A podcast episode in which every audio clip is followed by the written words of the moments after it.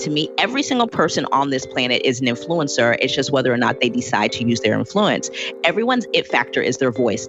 Everyone has it factor. Again, it's whether or not you decide to use it. The way you choose to use your voice is in turn what shapes your influence.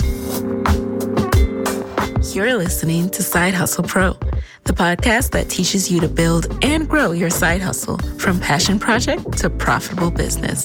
And I'm your host, Nicaila Matthews Okome. So let's get started. Hey, hey guys, welcome, welcome back to the show.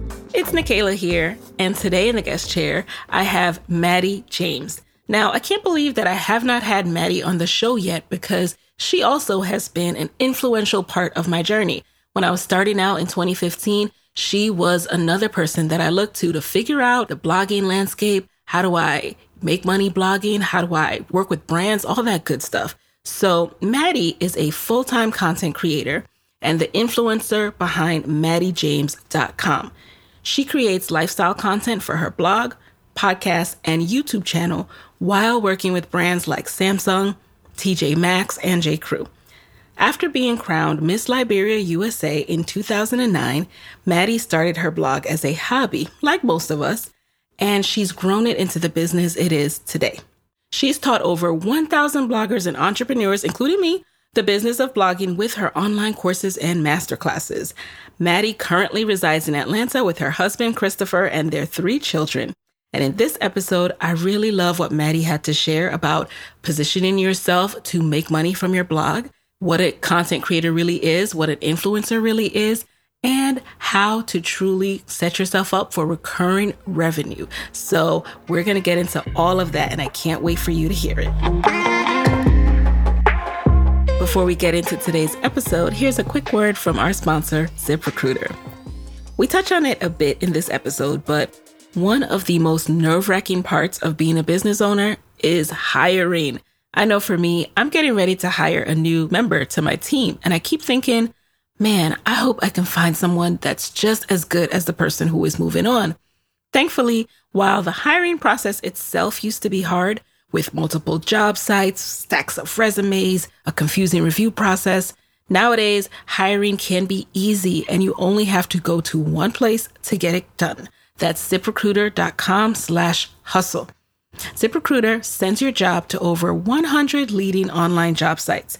And with their powerful matching technology, ZipRecruiter then scans thousands of resumes to find people with the right experience and invite them to apply to your job.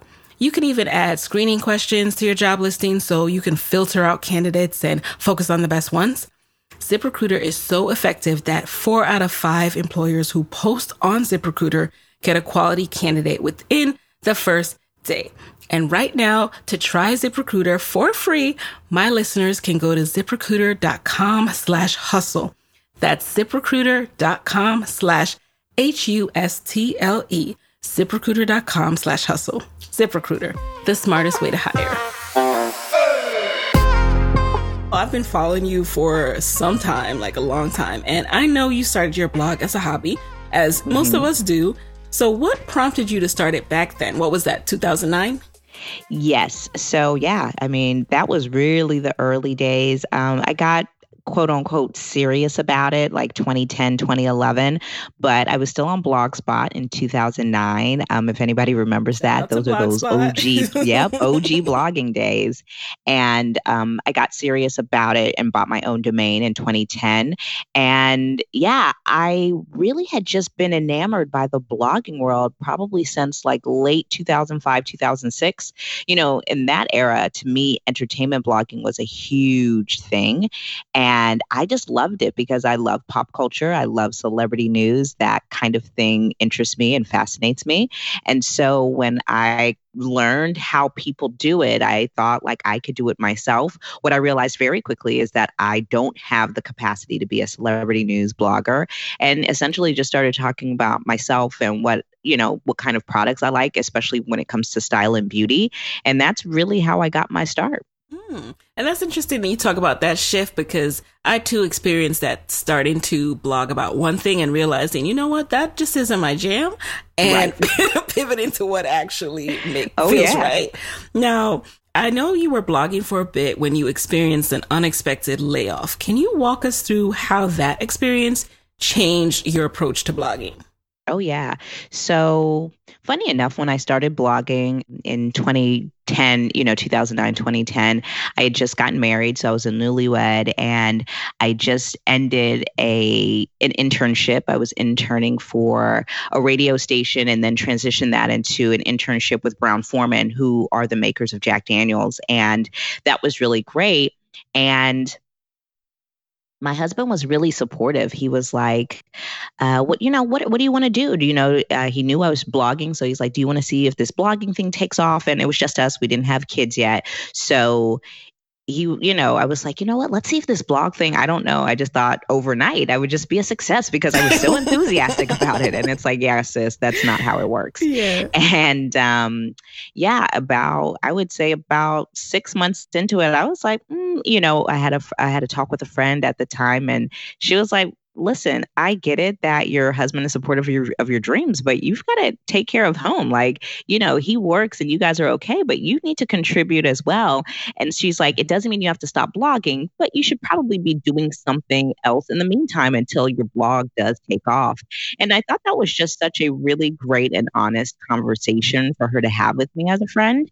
And so I went ahead and I found a job and uh, yeah, I found a job in what was it like 2011? Yeah, it was like yeah, right at the top of 2011 and um, end of t- 2010, and I became the showroom manager for a home decor company, and I ran their two Atlanta showrooms here.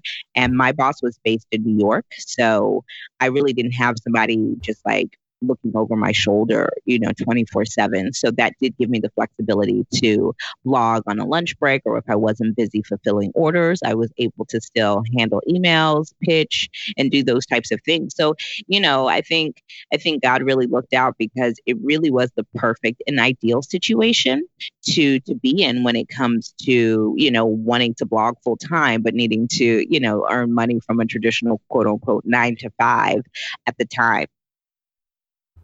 And so, at what point did you start to get more serious about the blog itself?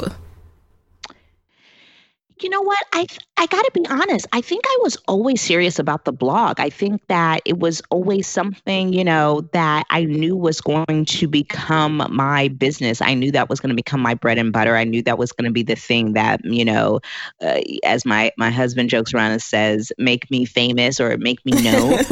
um, you know, I I think I was always serious about it, and I went in really, really honest and candid with my boss. Went even for the interview for my nine to five, and I let him know that I have a blog. And so I'm going to need, you know, times off if I have to go to events. Um, I was very candid. And I understand that not everybody has that flexibility, but I was really, really fortunate where he was really receptive to it. He was like, wow, that's awesome. That's cool. And yeah, so I was really, really blessed. Like I said, this this couldn't have been more like tailored for me at all. Mm. And so yeah, but I was always serious and and I knew that I was because I went into a job interview telling my yes. potential boss, being like, hey, just FYI, I blog. so you guys are number two. I respect it. But um yeah, so I was always really serious about it. I just always knew it could become bigger than, you know, just like being cute on, you know, my blog or on social media. Right. I knew that essentially it could be a business. I, I just really, really believed really, really early on, which I yes. think was important because I was really not that good at it in the beginning. you know, it's so funny. I could totally relate to that. Like when I interviewed for my job, um, at that time, I was also kind of doing it as a personal branding portfolio building move, you mm-hmm. know? And so it was on my resume. It was like, you know, something we talked about in the interview and it was all, I was always very forthcoming about what I was doing. And I took it seriously too because I, th- I felt like I needed to build my personal brand, but also you're right. I had that somewhere in me. I knew that this was going to be bigger, but I didn't know how or what or right. how exactly that would look. So, right. And don't you think, like, do you think that, like, it's essentially your work situation kind of, even if they weren't sure what that meant, they kind of respected it too because of that attitude? Because I kind of felt that way too. Like, mm-hmm. I didn't, I, it wasn't something that I was trying to hide right. and it wasn't something that I treated like a hobby. So I think inevitably you kind of set the tone for them to respect it too. I never thought about it like that, but you're absolutely right. And I think it does show a certain level of transparency and like you know right. this girl is going to show exactly what she has on the table. She's showing us yeah. her cards and you know can we do we think this is an asset? And yes it is. Okay so let's yeah, move forward. Absolutely. So i transitioned from blogging to podcasting. And so i relate to your journey as well because we have to as we're going on this path figure out what this looks like as a revenue stream, as a true business moving forward. Like this is not for play play. okay. we have families to support, especially you. So right, right. At what stage did you realize you could make this a full time career? Like you were ready to make this a full time career and not look back? You know, I think I always tell people I this January made it 10 years that I've been blogging. Mm-hmm. And, you know, so for me, I blogged for about three years before I saw any actual like coin that could contribute to any bill, you know, like I'm talking about even like pay, you know, utilities. Mm-hmm. Everything was really, you know, a couple of hundred dollars here and there. But to me, I started making like four figures uh, around that like 2013, 2014 mark, which was great because, you know, things started shifting with uh, my employer at the time. And the person who was my boss was no longer with the company. And eventually I was laid off. So that was the first time for me as a blogger where I was like, oh my gosh, like I've actually pulled off an annual income from partnerships and like it's a real thing. Like this isn't fake. This isn't me hoping. This isn't me being delusional. Right. real deal. So it took me about three years to really get to that point. What was the shift uh, in those three years? Did you start to post more frequently? Did your photos change? Did your website or team change you know, what was that shift that led you to have consistent um, brand partnerships at the four figure level? You know, I think it was um, all of the above. I think I had really shifted the people who were around me. I, am somebody who is always really good with having people around her. I'm an extrovert, so and and I think I have the ability to get people excited about what I'm excited about. So I was always able to have people around me, and and you know whether they I consider them an intern, an assistant, or whatever. But I do think in those three years, like you know, some shifts happen, and I finally had people around me who were better um, at what I asked them to do than I was. And, you know, they weren't just a yes person anymore. They were somebody who would definitely give their feedback, like, I think this could be better. Or what if we tried this? And they really brought ideas to the table. And um, my like executive and business assistant now, uh, who was back then in 2014, she's still with me. Um, she's been with me the longest and she handles, you know, a lot of my correspondence. But in the beginning, she was my social media manager. And I was like, hey, I have this kind of budget. You know, I was really just paying her out of my nine to five check, and I was like, you know, is this something you would be open to? Um, and she she also had a, a, a day gig, and so she was like, yeah, you know, I, I have a couple of hours, you know, each day throughout the week to do it for you. So um, that's really how I started growing that, and she was noticeably better at social media than I was. Like I think I naturally have, you know, I'm a communicator, so social media naturally comes pretty easy to me. But she was really strategic. She really really did research on the latest trends in software you should be using to schedule and stuff. And that she was really the first decision that I had made very strategically as far as a person versus like having her as uh, as part of my team to help me grow versus just having people around me to say I have people around me. And then I think that I really just I mean, I just went in head first about studying content creation and got really, really crazy consistent. I mean, I I, I was out, I was really beasting it. I, I really feel like at the time, you know, I, I was really at the top of my game. I mean, I feel like as the girls say, you know, my foot was on everyone's neck. I really wanted it. you know, I really wanted it more yes. than anybody else. And yes I kind of feel like this resurgence, you know, um, of that, uh, you know, because you know you do something for so so long, it's easy to get comfortable. But I do feel like that kind of energy is coming back. Like if you really, really want something, it doesn't matter what the trend is, it doesn't matter what's going on. If you say you're going to go get it and you're willing to do the work, uh, which I was, uh, you know, I was really unstoppable to be honest. And so I think the growth and the success w- was inevitable. But I, like I said, I really, I just had tunnel vision. I really wasn't paying attention to comparing myself myself to anybody else, um, which is also easy to do online. Yeah, so yeah. so important. Yeah, I just got crazy consistent and and just uh, you know found a team member who was really strategic and really was excited to um, help me reach certain goals without wanting to be me or without wanting to have what I necessarily have. And I think that's also really important too when you're building a team. Oh, yes. So that's a whole separate topic. Maybe we'll come back to that if we have time. But, um, you know, nowadays I think that people are used to hearing things like the word influencer or content creator, but there isn't necessarily always a good understanding of what it entails or also the respect that it deserves. And, you know, I'm big on trying to help people see that this online world is, it's happening, it's real, and it's important. Like I literally, a lot of the purchasing decisions I make these days are mm. based on influencer recommendations, influencers I trust, right? Like right. when it came to things like deciding on things for my baby, you know? Like I'm Absolutely. I'm watching YouTube reviews every single night. Oh my god, so, all day. all day. So tell us a little bit more in your words, you know, what is a content creator to you? What is an influencer to you? What does this work mean to you? Yeah, um, being an influencer is so important to me. And I'm so glad you asked that question because that's something I really came to terms with. You know, I, I do feel like I am intentionally about to make this pivot where I do focus really heavily on video. I think I've definitely been uh, heavily focused this first 10 years of my career on, you know, my blog and text posts and social media. And so, you know, I was kind of thinking about it because I was like, oh, do I want to start like a product business or this and that? And I just love creating content. And I think you can still be incredibly entrepreneurial, really successful, and be a content creator without, you know, having burnout and really enjoy that. And we don't have to make an excuse for it. And I'm one of those people. I think I'm a prime example that you can do that successfully, still have a family and and you know, live the life that you want to live. Um, for me, a content creator and influencer are different.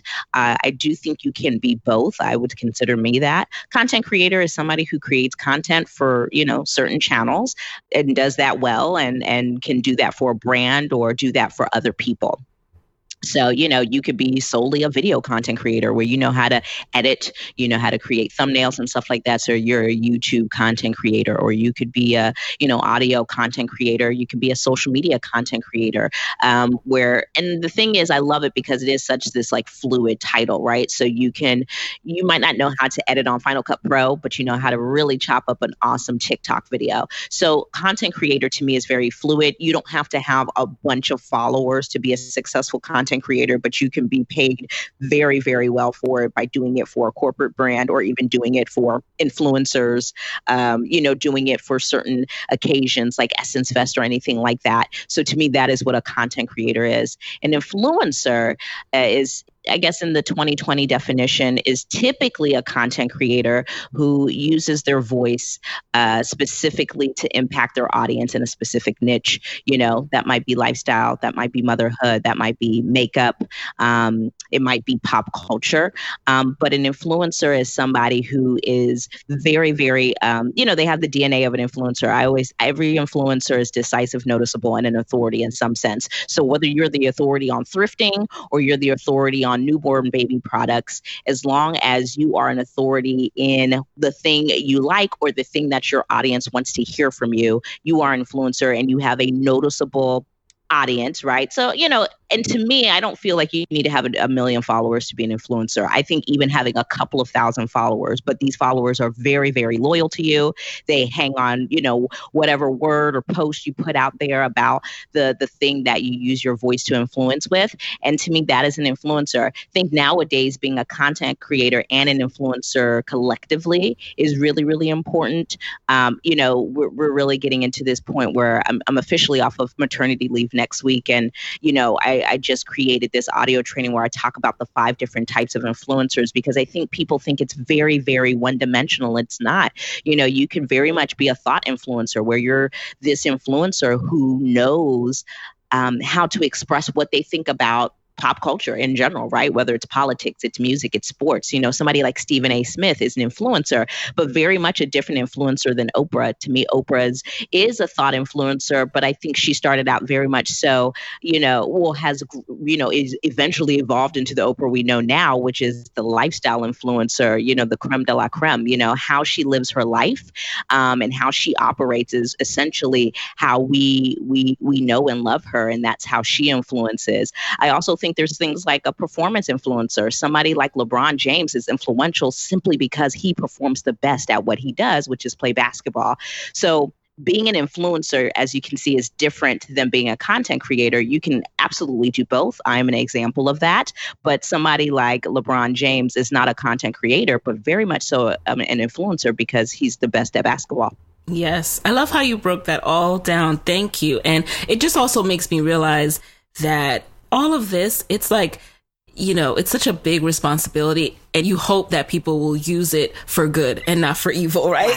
right, right, right. Because it is power, right? It is power. Influencer is power. Influencer is power. And, but it's also very helpful. One for these brands, like they could never in a million years, for example, if I take a baby product, a brand mm-hmm. could never in a million years just get up there and make a commercial about their stroller and me care. However, right, yeah, right, right, right. if I see you talking about this, going out about your day, talking about how easy it was to put it in your car and how light it was, I'm like, hmm, I'm taking notice. Now I'm going to look look this product up, right? Because it just feels real and human to me. This is a, a, an actual human who I've seen her go through her pregnancy journey, and now she's telling me how it's helping her. Oh, absolutely. I, I and that's why to me, you know, and, and like I said, that this is something that I'm really going to be expounding on this year.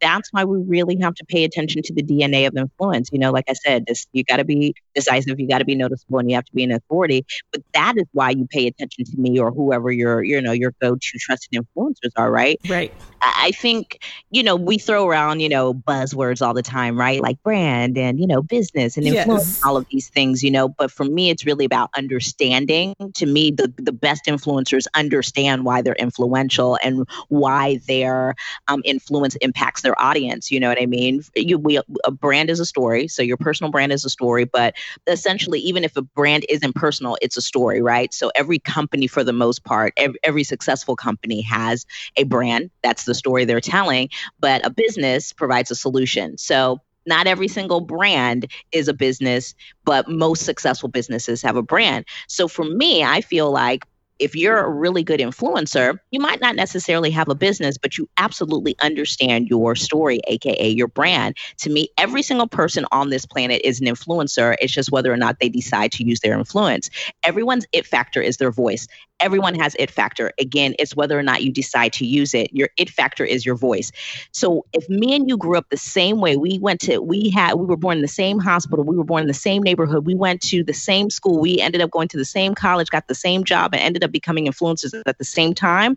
The reason it would be very different, our it factor is different, our voice is different. And I think what we have to realize is the way you choose to use your voice is in turn what shapes your influence. So at the end of the the day, with your DNA, it's not just having like this really cute, you know, acronym, which I love to have, but essentially your DNA is deciding how to use your voice, making your story noticeable, and then figuring out what you're an authority about so you can make a very, very clear impact on your audience. If you don't do those three things, then your influence will really just kind of stay at square one. But everybody has influence. Again, it's just whether or not you choose to use it. And then you can go a step further, whether you choose to use it for evil or for good.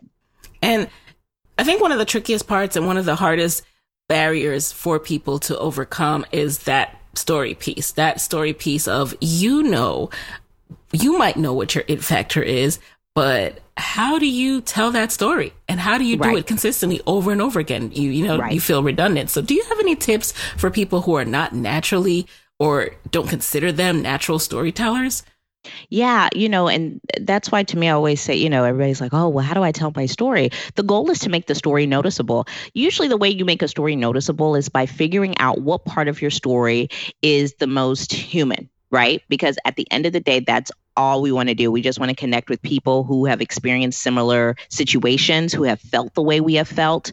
At the end of the day, that's why stories still rule the world, you know, whether it's a book, whether it's a movie, whether it's a song, we all connect with stories. So your goal is to make it noticeable. To me, the the easiest way to make a story noticeable is to pull out the humanity of it. So I think when you allow yourself to be vulnerable, to be transparent, to even be funny, um, you know, or even to be dramatic, it's whatever part part of your story you know how to you know use your voice to make it noticeable i think is the most impactful. So you know if you uh, growing up you know maybe maybe you're at this point where you're trying to start your business right and you're selling snacks. But the reason why snacks were so important to you because of you know how much snacks meant to you when you were in middle school and you got that extra dollar from doing your chores to buy snacks at school that right there is going to connect people because you know a lot of most of us went to middle school, right? And, you know, if, if some of us had a school store, that right there is connecting us like, man, I remember the school store and all of that.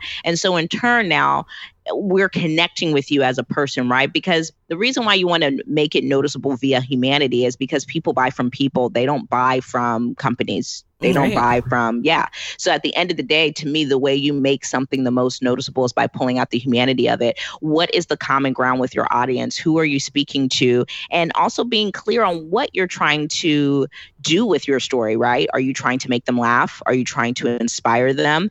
Um, are you trying to um, get them to understand something, right? And so that is what you need to get them to notice, whatever it is you're trying to accomplish. And so for all of us, that's different. You know, that's that is why me and you could go through the same exact path with life, but we may be trying to get our audience to see something different at the end of our story. But yeah, I think it's about connecting. I think it's about paying close attention to the questions people people ask you because I think the, what people ask you or what people seem to be drawn to you for will tell you how you need to shape your story. It doesn't mean you need to make something up with your story. right. It just, right. It just means you need to mold it in a different way. You right. know, you might have not thought that you were a funny person, right? You mm-hmm. know, you mm-hmm. might have been like, you know, I'm trying to tell, you know, people about my journey, you know, with having children and, you know, being postpartum and overcoming depression. But maybe you do it in a way that's lighthearted and makes people laugh. So maybe you can shape it in a way where where it makes people laugh and connects them and makes them feel more comfortable through humor to also then share their stories or to listen to your story about how you overcame it.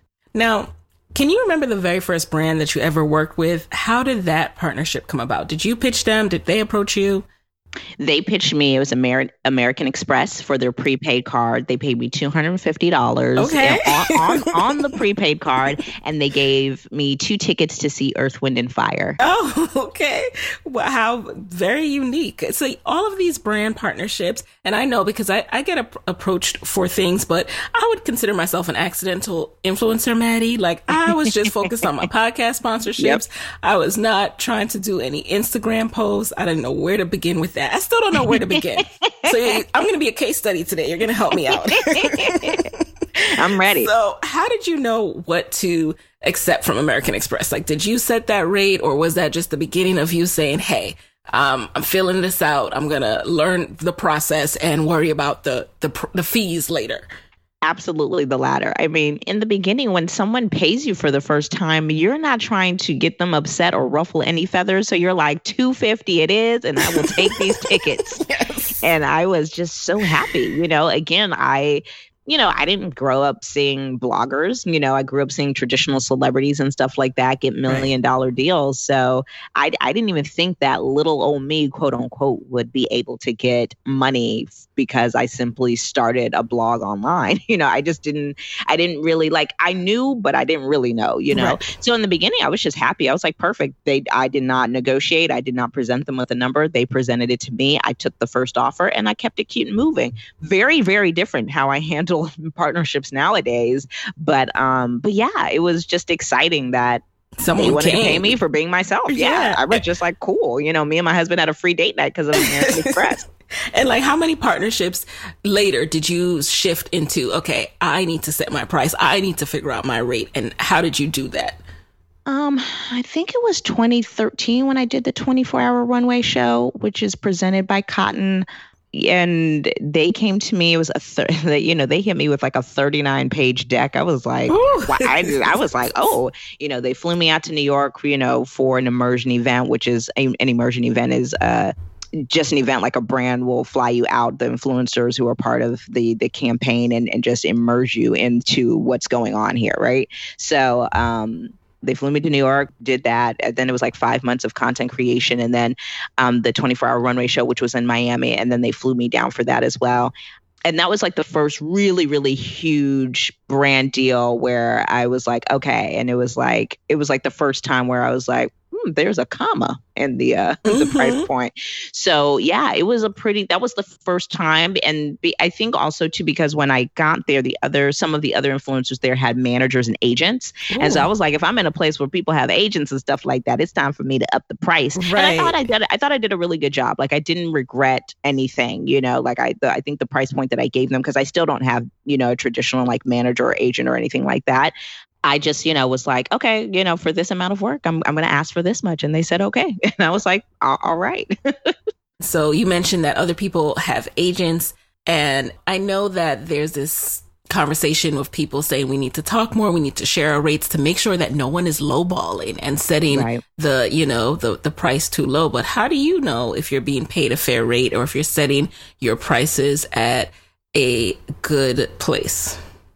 You know what? I have um, I have several off the record conversations with other influencers where I share. You know, I think that I, I, I hope that I, I have this approachability with the the influencers that I'm you know friendly with, where you know they can ask me questions, and I'm honestly usually pretty transparent. You know, typically for me though internally how i know if i'm too low is if the brand says yes too quick mm. if a brand comes back and says hey we need to kind of look at our budget then i ask them for the right amount um, i'm currently uh, you know for the sake of transparency like i just asked a brand for I mean, a grip, you know what I mean? I'm like, yeah. hey, I need $50,000, you know, and yeah. I broke it down, you know, and they're like, mm, we don't know if we have 50 in the budget. Um, and to be honest, if I'm being really frank, I really want like you know, but the real goal is like probably like eleven thousand dollars less than that. But I was like, let me ask for fifty, yeah. and then if you come back with thirty eight, then we're good. We're good. and, and, this is not just for a post, to be clear. Like this is for months of let's work. Let's be right? very clear. Okay. This is for months. You know, it's like for half a year. So let's okay. be very clear. You know, Got it's it. not for. It's definitely not for one Instagram post right. or even a blog post. So let's be very clear. It's a it, what I like to call a, a midterm, mid to long term um, yes. partnership. So for me, I, if I'm not slightly uncomfortable to ask you for it, it mm-hmm. usually is a large enough number. If I'm comfortable, if I'm like, oh, I would like 4,500 and you say yes, I probably could have gotten like 6,500. Mm-hmm. You know? For um, sure. Yeah, so it's usually that, and you know, my my assistant usually helps me and cor- you know corresponds for pricing and stuff like that. And so typically, if we get the yes too quick, she's like, "Damn it, we could have asked for 7500 you know yeah. or you know and things like that but i think it's it's just a learning curve and then also like clearly not all of my brand partnerships are going to be for 38 40000 dollars you know right. let's be clear you know um so you know, I might do the same scope of work, right? Uh, I think this is the other thing we need to start being transparent about, and and and this is what you know what I'm teaching and sharing in my my master classes and webinars. But mm-hmm. You know, I might do the same scope of work for a brand at $2,500. And for another brand, I did it for like $5,500. It depends on, you know, one, how much I want to be affiliated with the brand, how much free product they're giving me, the relationship I have right. with them. If it's the beginning of a relationship that, you know, future things could come out of it. Exactly. Yeah. Exactly. So I, I, I think we need to be, you know, understand like, hey, not everything girl is going to be five, six, seven thousand dollars. You know what I mean? Right. This might look like 2,500 in this instance. For the next instance it might be 5500 for another instance it might even be $2000 right. and i think it's up to you internally you know whether you work by yourself or you're you work with the team whether you're you you set your own standard you know um, where you're like you know what? I really like them. Um, hopefully this can become like something where it's a long-term relationship. So let's go ahead and do it for this rate you know? Um, and that's something i've had to learn too you know? I've i've I've done some really silly things where I've done stuff for super super low, where it's like mm, I did too much work for very very little money, and I have gotten kind of you know egotistical and kind of been like, well, no, I'm not going to do it for that much money, and it's like, girl, you you just said no to fifteen thousand dollars. Take a deep breath. You know, like take a deep breath. Relax. Relax. hey guys, it's Nicaila here with a quick word from our sponsors. This episode is sponsored by Skillshare. The online learning community is offering Side Hustle Pro listeners two months of free premium membership. Explore new skills, deepen existing passions, and get lost in creativity with classes from Skillshare. My number one side hustle advice is to always be a lifelong learner. That means continue learning new ways to grow your business each and every week. For me, that comes through Skillshare. There's so many awesome classes on Skillshare on topics like email marketing, Instagram hacks, setting up your own website, copywriting, and much more. What I like to focus on are classes to fine tune my skills. Most of the classes are under 60 minutes with short lessons to fit any schedule. And I tend to listen to classes on 2x speed because I want to get as many in as possible. I recently took a Skillshare class called Copywriting Tips from Beginner to Advanced and found it so valuable because I'm in a zone right now where I'm laser focused on the copywriting in my Facebook ads, which I know some of you guys are seeing. And Skillshare has been very helpful with that. Whatever your business needs, though, you can find a class for it on Skillshare. Explore your creativity at Skillshare.com slash side hustle pro, where you'll get two free months of premium membership. That's two free months of premium membership at Skillshare.com slash side hustle pro. If you listen to my episode on how to make money podcasting, then you know that I pitched my very first sponsor six months after launching this show. And you know what else I did once I landed the contract? I invoiced them using FreshBooks. FreshBooks made it so simple. That's because FreshBooks invoicing and accounting software is designed specifically for small business owners. It's simple, it's intuitive, and it keeps you organized. FreshBooks lets you create and send professional looking invoices in 30 seconds and then get them paid two times faster with automated online payments. Plus, you can file expenses even quicker and keep them perfectly organized for tax time. And the best part FreshBooks grows alongside your business. So you'll always have the tools you need when you need them without ever having to learn how to do accounting. Try it free for 30 days, no catch and no credit card required. Go to freshbooks.com slash side hustle pro and enter side hustle pro in the how did you hear about us section to get started. Again, that's freshbooks.com slash side hustle pro and tell them Side Hustle Pro sent you. So you touched on your masterclass. So I want to know more about this. Um, you know, for up and coming bloggers, online marketers, influencers, what is it that you teach and what can people learn from you? So a lot of people are familiar with my course, Pitch Please, which I'm going to be launching only two times this year. I really, really love it because I think a lot of people who are influencers or want to be influencers on this, like, you know, very serious side hustle or like full time level don't really know the ins and outs of that. And it's, it really was a course for me to be transparent about numbers, how to price, how to ask brands for money, you know? But Pitch Please is simply just pitching. I think before that, of course, though, people have to learn how to even position themselves as an influencer and content creator for brands to even work with them, you know? And so I will be focusing a lot on that too, because if I teach you how to pitch, but you don't have content worth pitching, then this is null and void, you know? And I don't want anybody mm-hmm. to feel like, oh, she told me this, but it didn't work. And it's like, well, it didn't work because you didn't have the tools. You know what I mean? Right. Like, I can't tell you how to like remove a screw, but you don't have a screwdriver.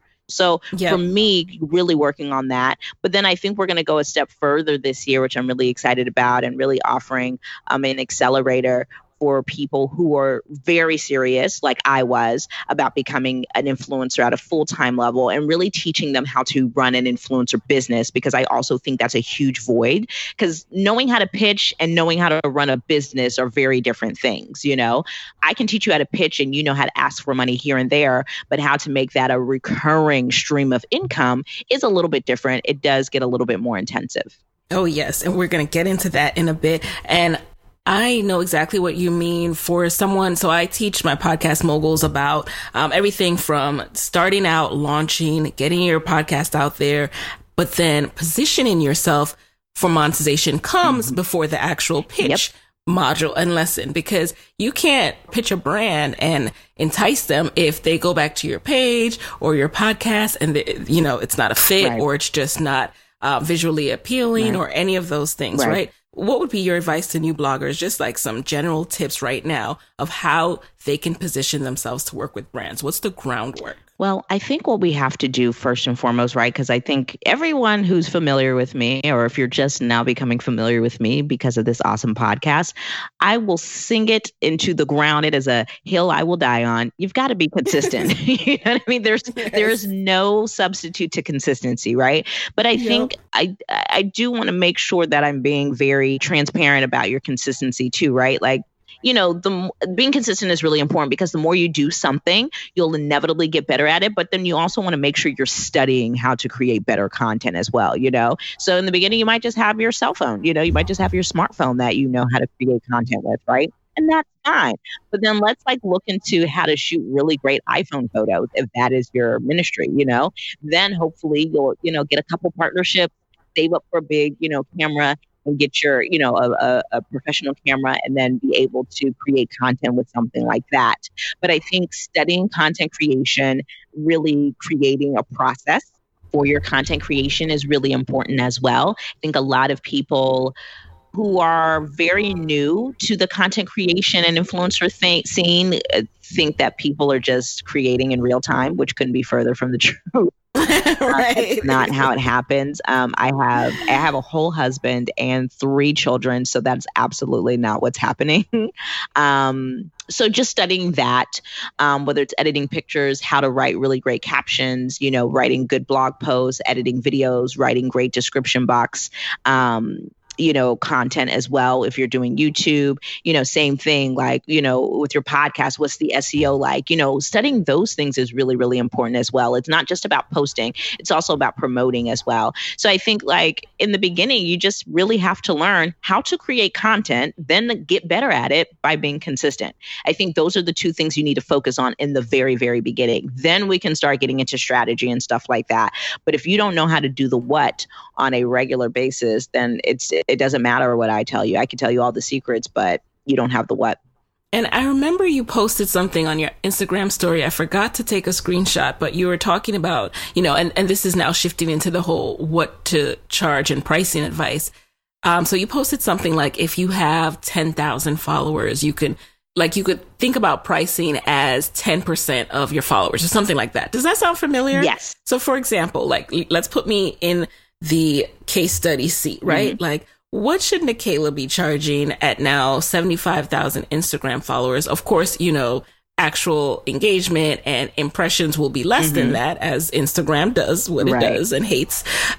so you know, is there a ballpark that I should be looking at? yeah, I I would say for me, I I'm like the I always say I'm like the 6 to 10% girl. I think you could honestly for a one-off uh, Instagram post, you could you could ask for, you know, whatever the 6% of that is, but let's just say it's like around 5,000. You could ask for $5,000. Doesn't mean necessarily mean you'll get it, but you could ask for that. Right. And at least like, even if they come up and they're like, Hey, we have 3,500 still not not right. a bad situation for one post but to me i always tell people to package you know the a la carte thing you know you'll be out here doing 78 hundred, you know, yes, partnerships yes. to like make ends meet. You know what I mean, or yes. to make the kind of money you, you dream of making. So right. for me, with you, I would do like you know maybe like two Instagram and feed posts and maybe, you know, three to five frames for Instagram stories. And I would offer that for 7,500 since you have 75,000.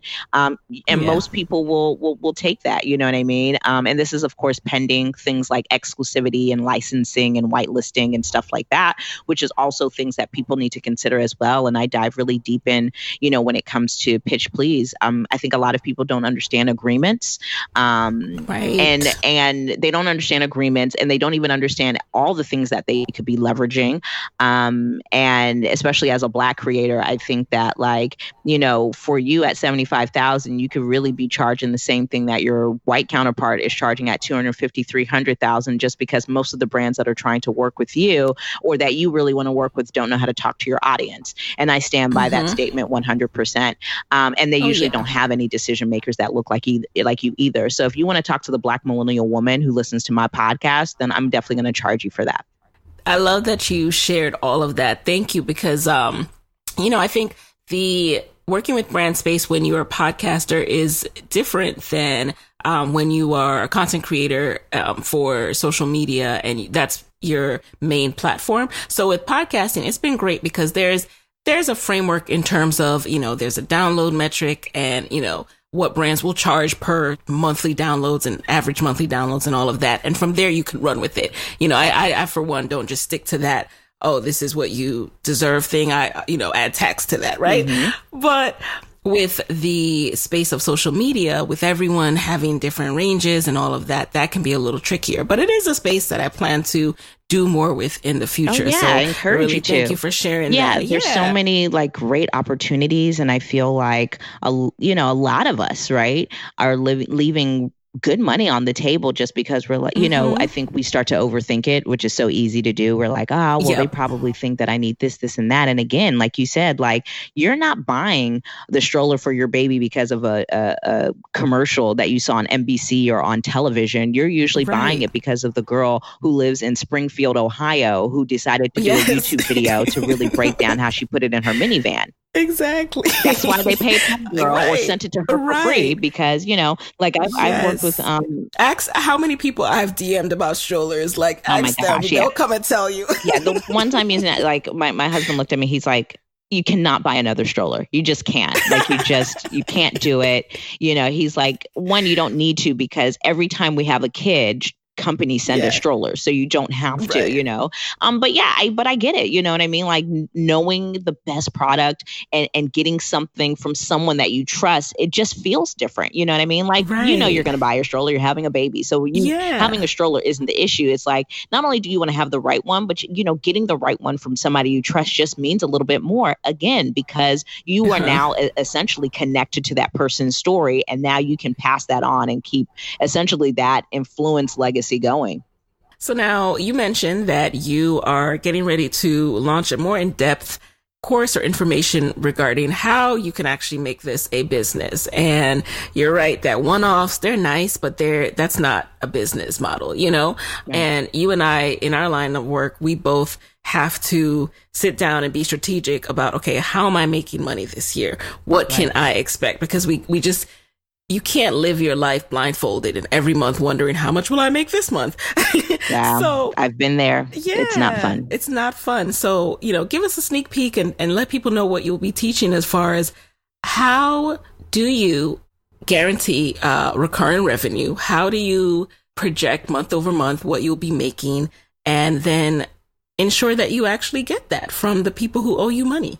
Right, right it's just it's a process man you know and i think a lot of again i think a lot of people go into it thinking like i just have to look cute for the gram every day. And it's right. like it is so much more than that. Trust me if i was only beating my face and getting dressed that this would be a cakewalk I think first and foremost for me, it is really making sure that I am teaching influencers how to position themselves to even pitch a brand. You know, again, I can tell you like how to go find a brand contact, how to price yourself, how much you should be asking for, and stuff like that. But again, if you don't have the content worth asking for the money, then mm-hmm. like again, I've really I've really sold you short. So for me, really starting from a high level, um, really working on you know community aspect for that. You know, also too because we don't work in a typical nine to five. I don't. I'm not at a cubicle where I can like lean over and ask Sheila, you know, how did how did her campaign go with this brand because I'm about to work with them as well. So really also creating this community aspect to it is really really important to me.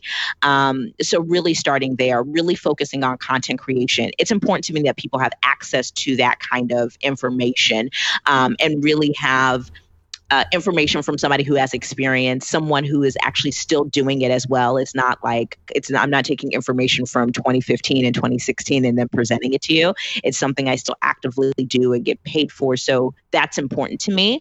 Uh, and also, you don't really see a lot of that, which is unfortunate. I hope that we become more transparent and really, you know, eh, teach each other how to do these things because I, I think us all winning together is much more fun and worthwhile.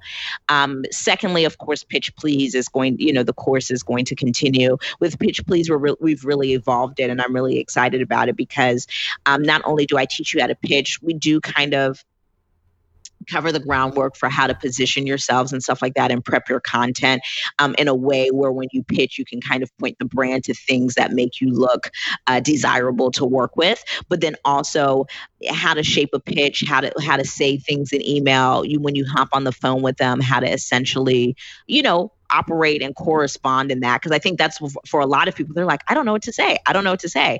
I get it you know? Not only do you not know what to say being on the phone with a brand can kind of be intimidating and then talking about money is usually uncomfortable for most people. So knowing how to do all of that is a is an art itself and we talk about that in pitch please. But then lastly in pitch please the, the new last module that I've created is really what does a partnership look like from top to bottom? Because i think that's a whole nother aspect. A pitch is separate from a partnership. And so like once you sign the contract what are the next steps you know?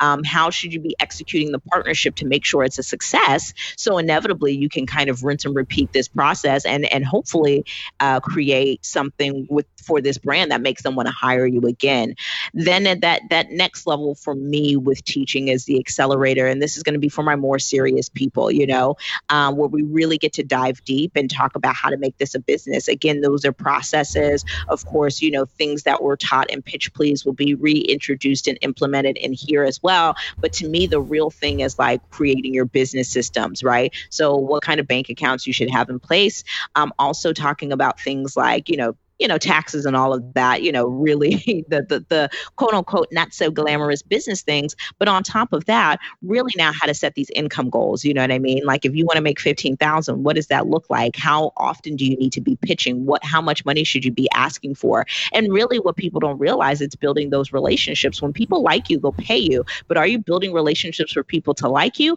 Or are you just like randomly cold emailing people and hoping they respond to you? And we really talk about that relationship building building and how you create this like very um, successful ingoing and outgoing pitch system. So if brands pitch you you can say yes to this or no to this. And also you you start saying yes and no based off of things based off of who you want to work with.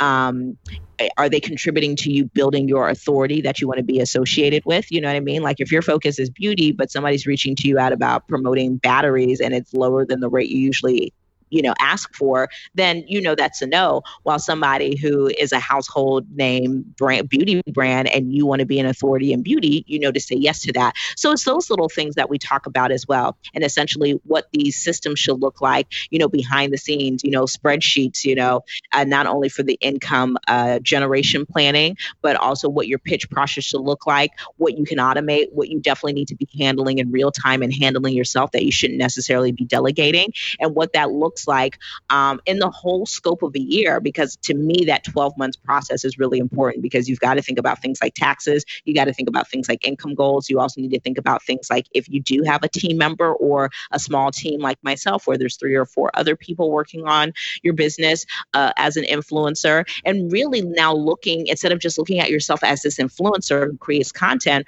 really essentially you you are creating this content company and what that means for the different uh, channels that you use You know, for somebody who does YouTube, that's going to look different than somebody whose focus is really Instagram and their blog, or maybe their focus is really like Twitter and TikTok. And so that is really important to make sure you understand um, in detail. And that's what the accelerator is going to focus on. Because again, getting, you know, me teaching you how to pitch may teach you how to get $2,500, $3,500, you know, here and there. But the accelerator is going to teach you how to like, you know, get that 15 to 25,000 or however much you want to make on a regular basis, depending on how much effort and time you want to put into it.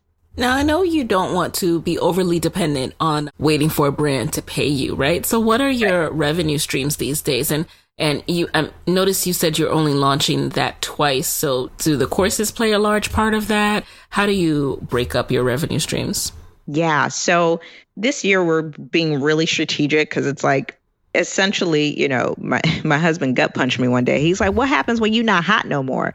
You know, and I was like, "Well, you know, valid question." You know, I, you know, I, am not saying that when I turn 40, you know, it's just like I'm just going to be so above, you know, making sponsored content. But it's like, yeah, you know, what happens if you don't necessarily want to, one the industry changes all the time. You know what happens if you don't want to do this anymore? Your kids get older you know things like that. You might not want to put as much time into that.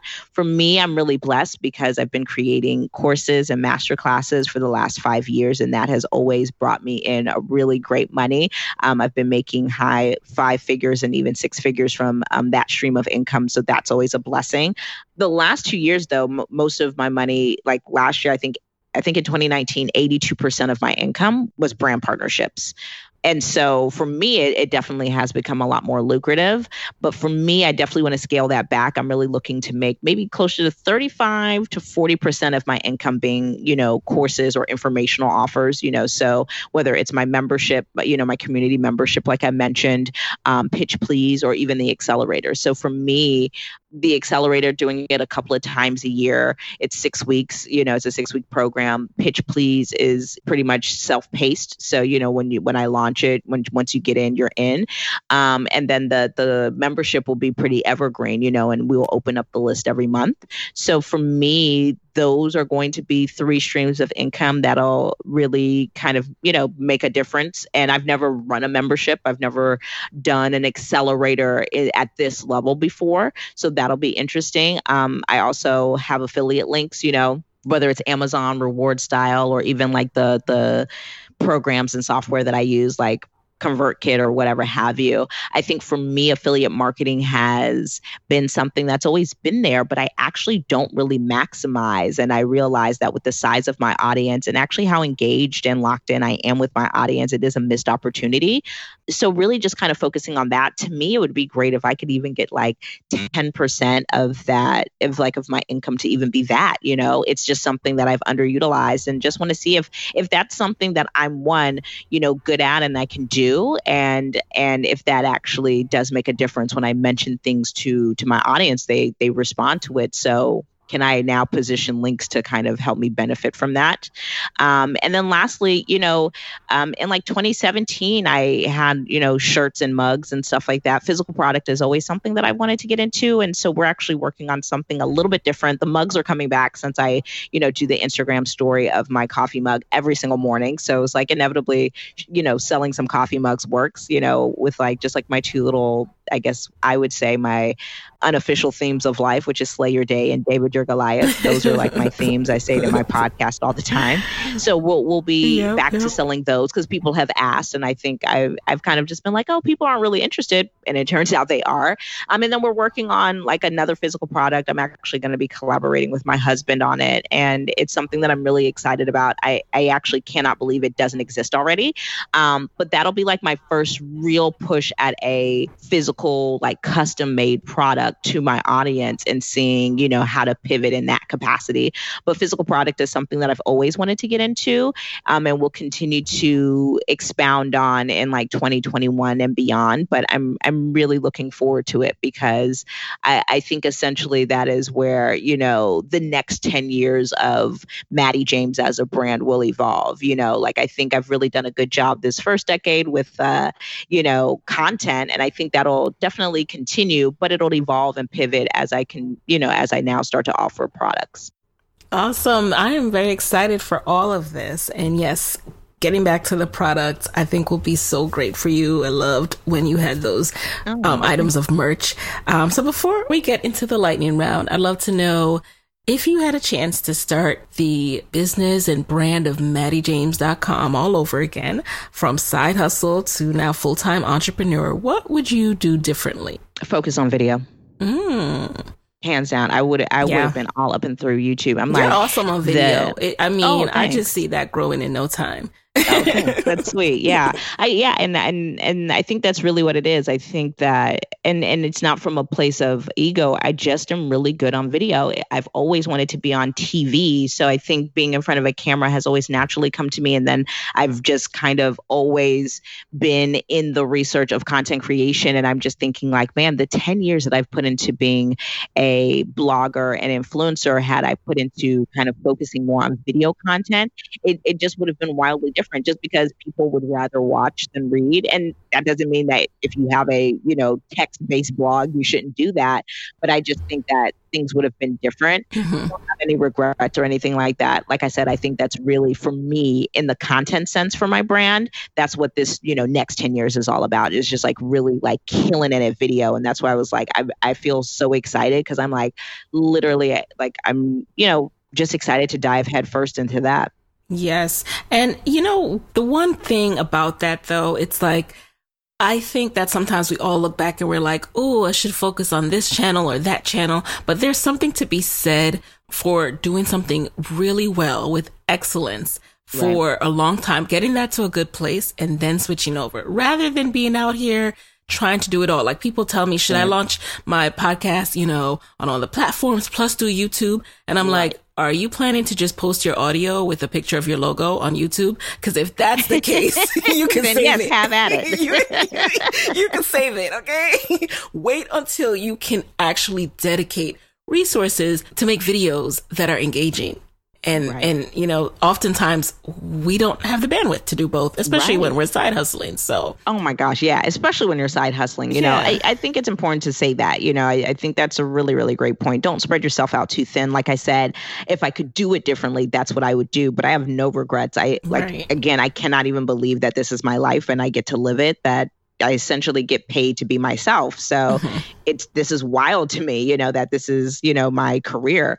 But at the end of the day, um, yeah, I, I, think it is about doing things with excellence and doing things and putting things out that you're going to be proud of, not just now, but 10 years from now, you can look back and say, you know what, I really did that. And I feel that way exactly about, you know, my content. Mm-hmm. And I know I said where I was going to jump into lightning round, but I just thought I cannot, you know, have this interview end without touching on this. I can't believe we forgot to, but as a, a mompreneur and someone who is a, you know, mom shero in my head, I'm curious to know, not the cliche, oh, how do you do it all? But, but I, I, I think you have really great systems from what I've seen, you know, from an observer outside looking in and things like even being able to take this interview during the day and like not a peep going on in the background. How are you doing this? How are you managing your children and being an entrepreneur? well, my son is a saint, so that's the first thing. No, um, you know, I have a seven and a half week old. He's currently sleeping. And so I, I think, and my other two children, my daughters, they're five and two. They go to school during the day, Monday through Friday. So that's first and foremost. It's not like I have three children at home and I'm just like flawlessly doing it all. Very much so happily pay for school, childcare, and if you have the means to do it, by all means, you know, take advantage of that. Um, but for me like i knew that we were going to chat around you know one. So i was like okay how do i pace out his eating schedule so i know that he's nice and full he's changed we've cuddled we've spent some time together which that's all that newborns really want. And then i can i know i can usually get a long nap out of him one long nap out of him during the day. And so i was like okay how do i kind of position him to do that and not do it too early to where he's waking up in the middle of this interview? Right. um and honestly, I think that's just knowing your children too, right? So, um, if it was like, you know, my oldest daughter, I would have done something differently. Obviously, she's five, so she doesn't need that. So, I would have probably just like, you know, pushed her screen time until this point. You know, she usually gets about an hour of screen time a day. So, I would have been like, have at it while I'm on um, but yeah, it really is about process and systems. Like, um, yeah, like, you know, they were off from school last week. So last week was definitely intense. You just had a lot of moving parts around. We had lots of fun, but it's lots of work. And, you know, they went back to school today. So, you know, last night prepped everybody's lunch.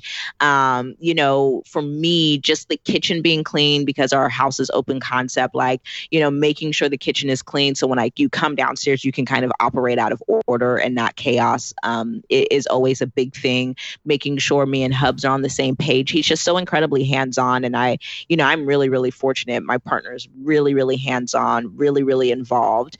Um, and it's still a lot of work because, you know, we, we used to be, um, you know, we weren't outnumbered before, right? We were playing man, man right, to man, and right. now we're playing zone coverage. So um, he usually will get the girls ready in school while I feed the baby. And then when he leaves for work, we leave and I take them to school. So you just figure it out, you know? Yep. And the thing is, you don't get used to anything because as soon as you get used to it, then like, you know, your newborn is now a toddler and the toddler is now in, uh, you know, in elementary school and the elementary schooler is now in middle school. So it's just, it's always changed. So you, you really can never get comfortable, which I think is such a a really great thing. You know, I think having children instills that lesson into you for sure.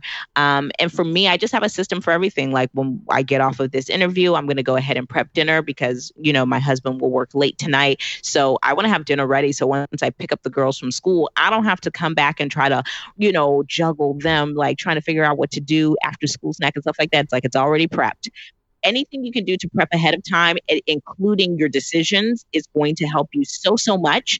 Because for me, because I'm a creative, I do need that bandwidth to be creative during the day, especially because I really only have usually about like that five to six hours during the day. I don't have a typical eight hour day because my kids are still so small and I work from home. But yeah, anything to make decisions ahead of time. So those small, small, small little decisions like what to wear, what to eat, um, where to go, you know, what needs to be picked up. Those needs to be those need to be captured, written down, whether it's in your Google Calendar, your Notes app, you know, your your you know your physical planner if you're somebody who works better, uh, you know, in the analog sense. Um, but anything I can do to just kind of make decisions ahead of time, especially those small decisions, help me keep my brain power and my bandwidth for for my creativity during the day. So you anything, right? Like I already knew what my day looked like when I went to bed last night. Mm. Tonight, I know what my day looks like for tomorrow and so forth. And those little things just, you know, really make a big difference from what I'm going to wear to what they're going to wear. And even making sure like little things like that I can make sure I can help my husband with, like where his AirPods are. So in the morning, we're not all going crazy. It's so, so huge. Like you, you cannot prevent the chaos, but anything that you can control for the most part, try yes. to. And a lot of times it's just those decisions. Uh, thank you for that. And that's funny because my husband can never find his earphones in the morning either. Yeah. When he's getting ready to leave, it's like we go. Did we do this? oh my this? Gosh everything, so, right? Whether it's his glasses, right? His babe. glasses, his wallet, right? You know, and and Chris is great. You know, right. everybody knows. You know, he's he's usually on my stories and stuff like that, and he's really great. But like, you know, we have mornings where it's like he's looked for his glasses for ten minutes, and it's like this could have been avoided had we just prepped the night before. Um, so yeah, just okay. things like that. You know, know, they do make a big difference. Yep. All right. So here we are now. It's time for the lightning round. You just answer the very first thing that comes to mind. Speed is of the essence. You ready? Yes. All right. Number one, what is a resource that has helped you in your business that you can share with the Side Hustle Pro audience? Um, I think InstaStyle by Tezza the book was really helpful um, for me to create content on Instagram. So if you you know your Instagram aesthetic is important to you, and you're especially if you're focused on like that, you know, pretty lifestyle and you know personal style and beauty kind of stuff. That really helped me to just really understand how to a, approach Instagram a lot more creatively and, and in a more streamlined way was was really really helpful. I really liked it. Um, I got it off of Amazon, so it was really easy to kind of get through. You don't have to overthink it. She kind of breaks it down really cut and dry in there. Oh, okay. Number two. Um, oh, well, speaking of books, what has been another business book that you've applied to your business? Um, I would say two. I think um, I love Atomic Habits because I'm I, I just I'm obsessed with productivity and in being consistent, and that was really really helpful. And I also really enjoyed and loved Profit First. It really helped me understand and look at my money differently from a business standpoint. Because at first I was just like, okay, you know, let me just set aside this for taxes, and then you know, then I can spend my money any way I want. And Profit First really got me together very immediately, and okay. so I like that. Number three, what is a non negotiable part of your daily routine? Prayer, making up my bed, and coffee. All right. Number four, what is a personal habit that helped you significantly back in the side hustling days? Waking up early. Those 5 a.m. wake ups is I, I think somebody, one of my followers said it to me, I think like last month, they're like, you're reaping the benefits of those 5 a.m. mornings that you would like post and stuff like that. And I was like, you're absolutely right. Those were seeds sown and I'm starting to, I'm, you know, I'm seeing the fruit of those. So waking up early, it's just unmatched. The, the uninterrupted time is unmatched. Mm. And finally, number five, what is your parting advice for fellow Black women entrepreneurs who want to be their own boss, but are worried about losing a steady paycheck? Um, honor yourself and do what you say you're going to do. You know, I think a lot of times we have that fear when we do not consistently honor ourselves. So I think the reason why those 5 a.m. mornings were so great was because that was a way I was able to personally honor myself, you know, and and and not just hold myself accountable, but do what I said I was going to do to for myself. That's to me that's a reflection of self-love and it's a reflection of discipline. So yes, losing quote unquote a good paycheck, you know, a steady paycheck is, is scary. But if you do what you say you're going to do, you have more than enough to not only make that paycheck up, but blow it out the water with that idea or that side hustle that is really, you know, essentially your your business and could be a blessing to others. Amen. So where can people connect with you after this episode? You can check out my blog at mattiejames.com slash blog, and you can connect with me anywhere on social, like literally everywhere at the Mattie James. So Instagram, YouTube, TikTok, Twitter, all of that at the Mattie James on all social platforms. And there you have it, you guys. Hey guys, thanks for listening to Side Hustle Pro. If you like the show, be sure to subscribe, rate, and review on Apple Podcasts. It helps other side hustlers just like you to find the show. And if you want to hear more from me, you can follow me on Instagram at Side Hustle Pro. Plus, sign up for my six bullet Saturday newsletter at sidehustlepro.co slash newsletter. When you sign up, you will receive weekly nuggets from me, including what I'm up to, personal lessons, and my business tip of the week. Again, that's sidehustlepro.co slash newsletter to sign up. Talk to you soon.